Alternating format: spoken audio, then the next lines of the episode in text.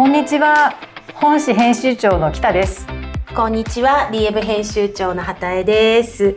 今月も8月号現在発売中の8月号についてトークしていきたいと思います。はい。はい。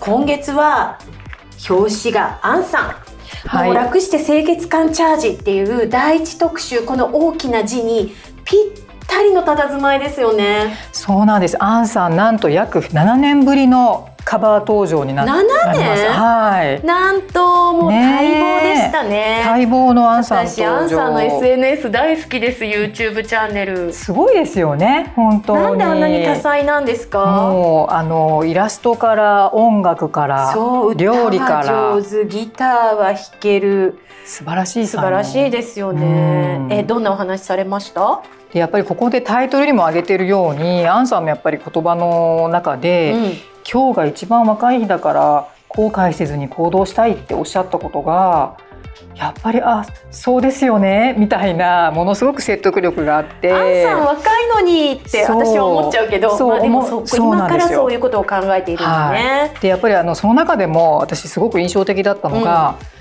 人間臨終図鑑」っていう本を読んでるっておっしゃってて でこれ山田風太郎さんっていう作家のね渋いもうあのはいすごく本がお好きじゃないですか。うんうんでそれって人間の死に様を全部あの1978年から1987年に調べたらあの出てるみたいなんですけれどもなんかそういうあの人の最後にどんなふうに悔いを残して亡くなったかとかそういう本らしいんですけれどもそういうのを読んでああの自分毎日精一杯生きようっていうふうに思うっておっしゃってて。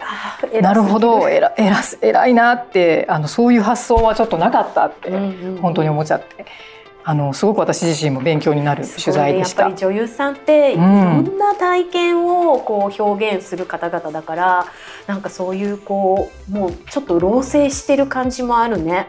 いや本当そうですよごいですね。もう考え方とか。いやなのにこんなに見た目はフレッシュでうん見習いたいものですね。はい。そっかそっか。ぜひあのインタビュー6ページあるので、あの本誌でご確認いただけたらいいですね。はい。はい。ぜでまあ今回真夏のおしゃれの正解は楽して清潔感チャージっていうのが第一特集でもう楽ちんなワンピースとかねあの素敵なモノトーンスタイルとかねうんあの本当にこう軽いで軽快なスタイルが多くて、私もあこれでいいのかってちょっと気が楽になるというか、ねすぐに取り入れられそうあこれでお出かけしていいんだうんみたいな、まあ自分も普段からゆるゆるですけど、うんなんかあの勇気をもらえる特集でした。ひはい。でこれはまああの見ていただくとしてはい。私気になったのはこのチームリー51人が買ったもの着てる服全部っていう、はい。まあ8月号といえばスナップですよね。そうですね、うんもうこれ本当に総力取材になっていて、はいもう編集部のファッション班全力であの取材したっていうような形になってます。そう豪華ですよね、うん最初の方に出ているモデルの方々も。そうですそうです。はいねあの海老原ゆりさんから浅見玲奈さんから結城真央美さんから辻本舞さん高山美和子さんと続いてでもスタイリストの方の着こなしだったりもう本当にこれ見てると楽しくってチクチク「えー、こんなの買ったんだ」みたいなそういう驚きにあふれた特集になっています。ねなんかめくってももめくってもやっぱりそれぞれスタイルがある方ばっかりだから、あすごい振り幅もあって、はい。すごく参考になる。そうなんですよ、うん。それであの担当したあの山岸にき山見に聞いたんですけれども、うん。なんかやっぱり彼女の実感としてあのープロのモデルさんだからってなんか私たちすごいおしゃれ意識が高いのかなって思っちゃうんですけどやっぱりその取材の中ですごく生活に根付いた服うんうんあの子供と遊べる服だからこれを選んだみたいな浅見玲奈さんの言葉があったりとか、うんうんなんかその辺がものすごく親近感を感じる取材でしたということで、あの読むところもたくさんあります。であのあと小柄さんと高身長さんのおしゃれバランスマイルールみたいなところもあってこれもね本当に D キャラクターがね身長別にこう着こなしを私服を紹介してるんですけどもそのみんなのリアルな声が本当に楽しくてやっぱり自分のことをよく分かってるなっていう印象がありました。確かにね、はい。私も身長、うん。そうチーム小柄さんの156センチって書いてある。アンダー156センチか、うん。見ちゃうねやっぱりこっちから。そうですね。なんかみんな理由があってこのワンピースなんだっていうところが本当うんにうん。説得力があるなと思いました。うん。これはね本当にね、何度紙面を開いても発見がある。ページになっている気がする、はい、みっちりですよね。はい、はい、ぜひ楽しんでいただけたら。さてで、えーと、スナップがまあファッションにはあって、うん、あれですね。ビューティーはお待ちかねのベスコスです。はい、はい、ベスコスあの2022年夏バージョンは今回は気になる肌悩みに即対応ということでうん、でやっぱり今期もあのビューティーのコスメ市場っていうのは本当にこう肌悩みっていうかすぐにこう効果効果が出るみたいなそういう商品が多いということで、あのー、今回総力27人の美容賢者が太鼓判を押してくれたものだけを紹介しているっていう形になってます。もうね扉の辻元舞さんの笑顔がもう素敵すぎて、ね、もうこの写真見るたんびに癒されちゃうんですけあのリーのベスコス、うん、まあ、各雑誌でベスコスってやるじゃないですか、うん、リーのベスコスってどんなあの特徴がある？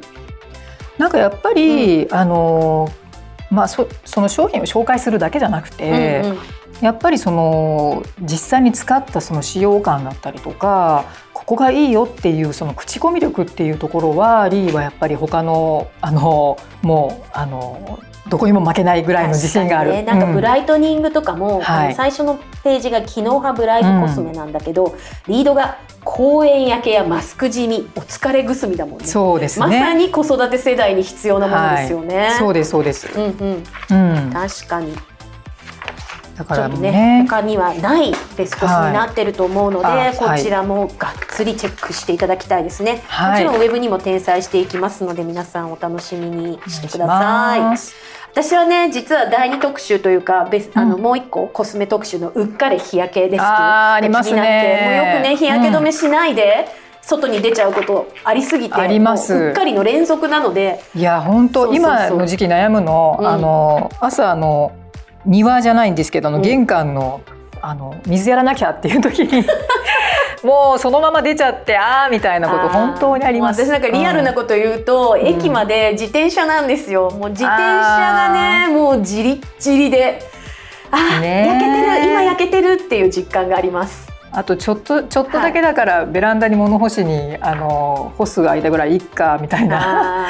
ありますよね、ね、そういう。私あとよくこう休日とかに、あのソファーから動けなくてぐたってしてるんだけどめっちゃ日差し日当たりいいのよ、うんうんうん、家の中が、うん、これ絶対焼けてるだろう焼けてる。外に出なくたって焼けてるよねでもあと今マスクしてるからいっかっていう油断しません？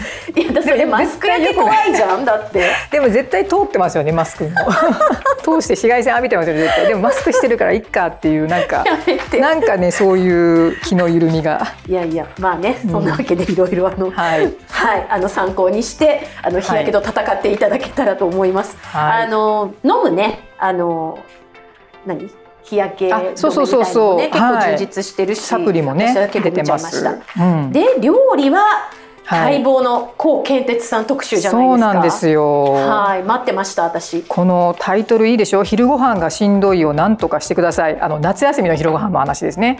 もう今これから夏休み戦々恐々とぶされてる方多いんじゃないですかね。ね北さんのうちは、だって中学生男子がいるんだもんね。そうなんですよ。中一になったので、うん、学童とかに行くわけでもなく。うんあの単に多分家でダラダラしてると思うんですけど、まあ、私はあの、ね、仕事に来ないといけないからお昼どうしようかっていう、なだからこれを読んで私はあの置き弁をしてこようと思いました。あのグリルチキン醤油漬けグリルチキンとかねこういうのをあの作ってお弁当にしておけば、まあ、ね、そうそうそう。本誌ではお皿に盛ってあるけど、うん、本当に全部お弁当箱にも詰めやすいしそうそう、まあ、この時期ね怖いからお弁当箱に詰めて冷蔵庫に置いてきて。うんそうなんですよ。チンして食べてもらうとかがいいですね。そうそう。であの担当者もあのちょっと感想を聞くと、うん、やっぱりこの最強メソッドワンプレートご飯で食材は3つまでっていうこの降参ルールが素晴らしかったって言っていて、うんうん、でこれはどういうことかっていうとタンパク質1つ温野菜1つ生野菜1つなんですね。であのタンパク質はその例えばグリルチキンみたいなあの、まあ、こう一つのメインになるものにさえ味がついていれば温野菜とかはもう本当に簡単に塩でさっととかっていうので済むってことで、まあ、これの考え方が一つあると本当に楽になると思います。うん、まあ、そういう置き弁にとかね置きランチのためめにもいいレシピがまずあってでその後にまあ家族3人とか4人とかいる時のあの休日のお昼ご飯も意外と困るじゃないですか。困ります。その時の焼きそばとかチャーハンとかもあって、でさらに k さんがずっとやってらしたあの、はい。連載の中からのっそうです。け飯とのっけ麺がはい。チャーハン焼きそばありのっけ麺もあり。が載ってるんですよね、これね。これもねあそれであの担当のプースケが絶対これ言ってくださいって言われたのが、焼きそばは、うん。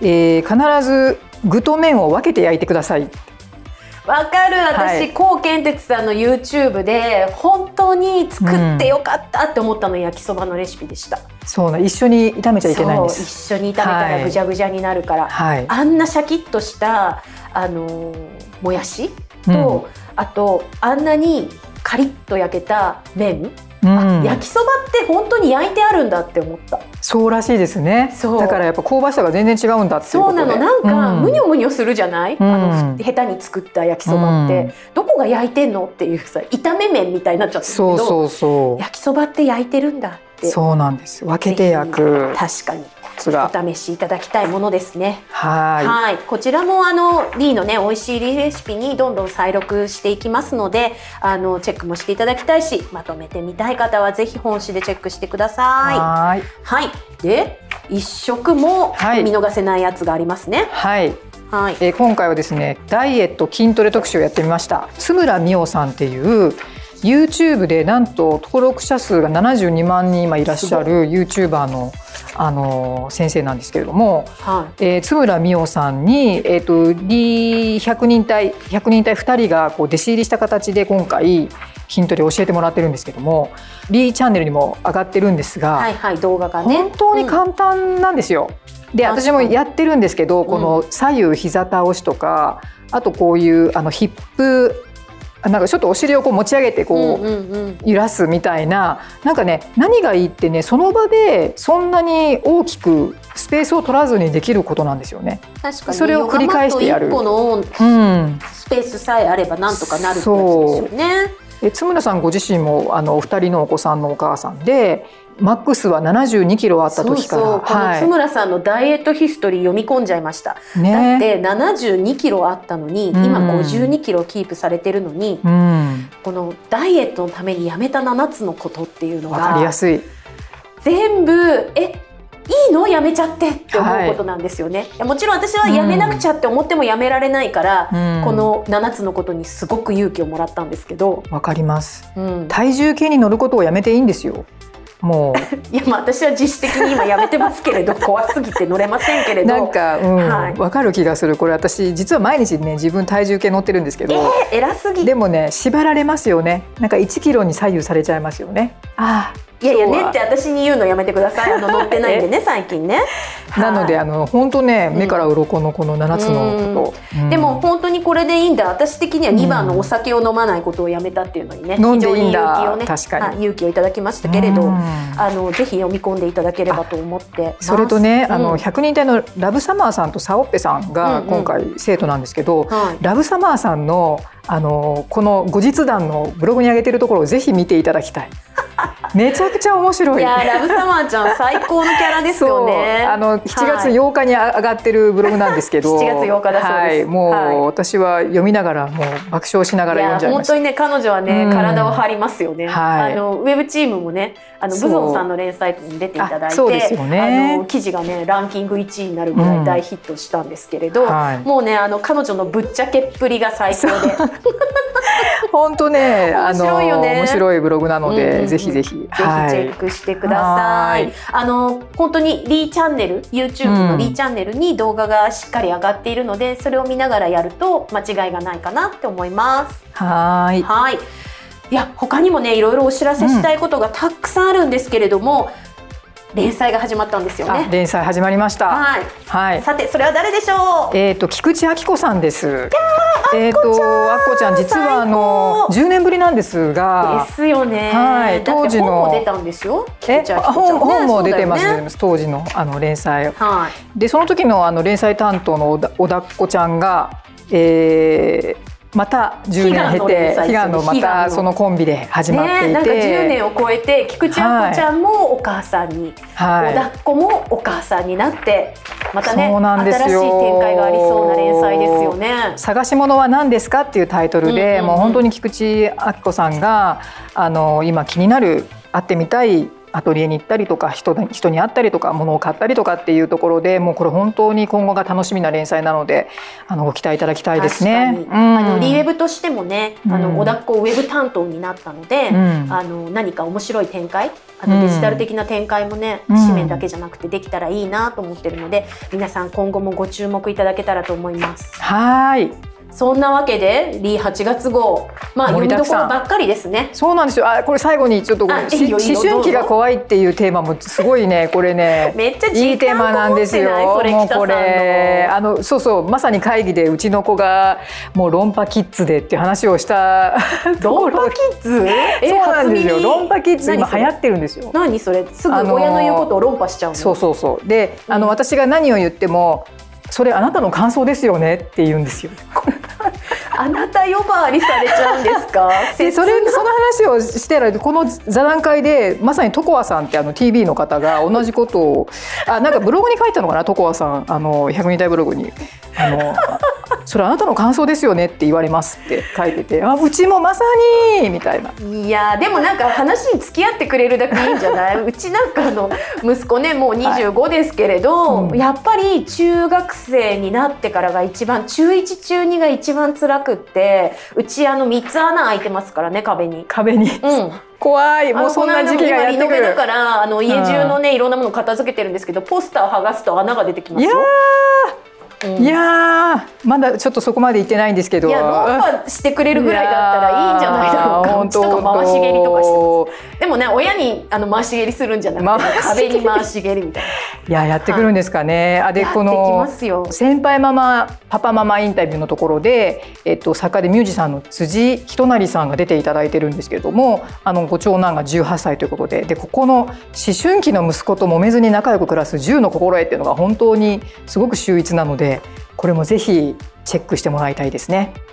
そうね一個ずつ継承したい気持ちになったけど それはまた何か別の機会に話そうかな。はい、10の心得、はい、本当見どころたっぷりなのでねぜひチェックしてください。はい、ではまたありがとうございました。